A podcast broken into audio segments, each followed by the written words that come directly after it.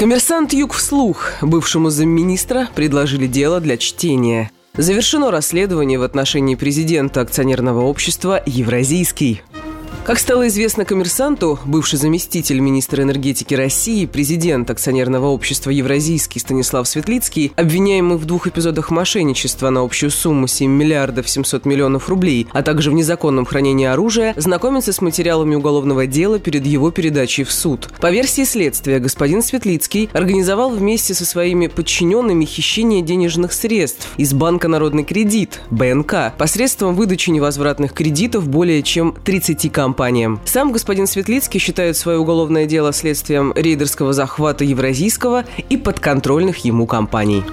Ростовский областной суд 7 февраля оставил в силе решение суда первой инстанции о продлении ареста до 25 мая бывшему заместителю министра энергетики России Станиславу Светлицкому, обвиняемому в двух эпизодах мошенничества в особо крупном размере, совершенного в составе группы лиц по предварительному сговору. Часть 4 статья 159 Уголовного кодекса, а также в незаконном хранении оружия, часть 1 статья 222 Уголовного кодекса. В настоящее время следствие завершено, и господин Светлицкий Светлицкий со своей защитой знакомится с материалами 115-томного уголовного дела. Согласно версии следствия, Станислав Светлицкий, являясь президентом Евразийского и совладельцем банка «Народный кредит», организовал схему хищения денежных средств из банка путем выдачи в 2013-2014 годах кредитов 30 компаниям, подконтрольным ему через доверенных лиц на общую сумму 6 миллиардов 600 миллионов рублей. Еще два кредита на 820 миллионов рублей и 300 миллионов рублей были выданы стороны ростовской компании АБВК «Эко» на строительство завода по сжиганию илового осадка очистных сооружений на левом берегу Дона в Ростове-на-Дону. Следователи полагают, что средства были переведены на счета немецкой компании «Хага плюс Эльзица», которая уже признана банкротом. В ходе заседания по обжалованию ареста обвиняемый Светлицкий сообщил суду, что компания АБВК «Эко» включена в реестр кредиторов банкрота «Хага плюс Эльзица» и что 330 миллионов рублей было освоено в Ростове при строительстве строительстве блока ультрафиолетовой очистки воды, а еще 440 миллионов было направлено на возведение конструктивных элементов очистных сооружений. Изучив 110 томов уголовного дела, я не нашел там ни одного доказательства хищения мной денег из банка «Народный кредит». Обвинение полностью построено на показаниях одного человека, Виталия Юна, председателя правления банка, который, по моему мнению, не что иное, как оговор, заявил суду господин Светлицкий. Он также добавил, что ему принадлежало 43% банка «Народный кредит», а 49% находились в собственности Игоря Антонова. Я не принимал единоличные решения по выдаче кредитов компаниям, подчеркнул обвиняемый. В ходе обжалования меры пресечения господин Светлицкий заявил суду, что считает свое уголовное преследование рейдерским захватом Евразийского и подконтрольных ему компаний. Я сижу в СИЗО уже полтора года, не понимая за что. Маузер, найденный в моем доме при обыске, является подарком, купленным в антикварном магазине. Ему 150 лет, и он не был пригоден к стрельбе. Хотя экспертиза, проведенная следствием, следствием показало обратное. Вероятно, сижу за Маузер, сказал суду господин Светлицкий. В свою очередь, защита обвиняемого утверждает, что 6 миллиардов 600 миллионов рублей, выданные банком техническим компаниям, оставались в кредитном учреждении, поскольку на эти займы приобретались банковские векселя, и таким образом Центробанку показывалась ликвидность активов. Когда в 2014 году у Банка Народный кредит была отозвана лицензия и функция временной администрации была возложена на государственную корпорацию Агентство по страхованию вкладов, эти активы активы перешли к ней, рассказал коммерсанту Алексей Дулимов, адвокат Станислава Светлицкого. Защитник полагает, что хищения денежных средств со счетов БНК не было. Отметим, что по данному уголовному делу, кроме Светлицкого, проходит гендиректор АБВК ЭКО, замдиректора АО «Евразийский» Дмитрий Пузанов, бухгалтер банка Майя Нюшкова, начальник службы безопасности банка Николай Молотилкин, заместитель председателя банка Ирина Переверзева. Всем им вменяется часть 4 статьи 159 Уголовного кодекса. Госпожа Переверзева находится под домашним арестом, остальные обвиняемые в СИЗО. Уголовное дело Виталия Юна, председателя правления БНК, уже рассматривается в столице, а член правления банка Игорь Стребков, также принимавший решение по выдаче кредитов БНК, переехал на постоянное место жительства в Лондон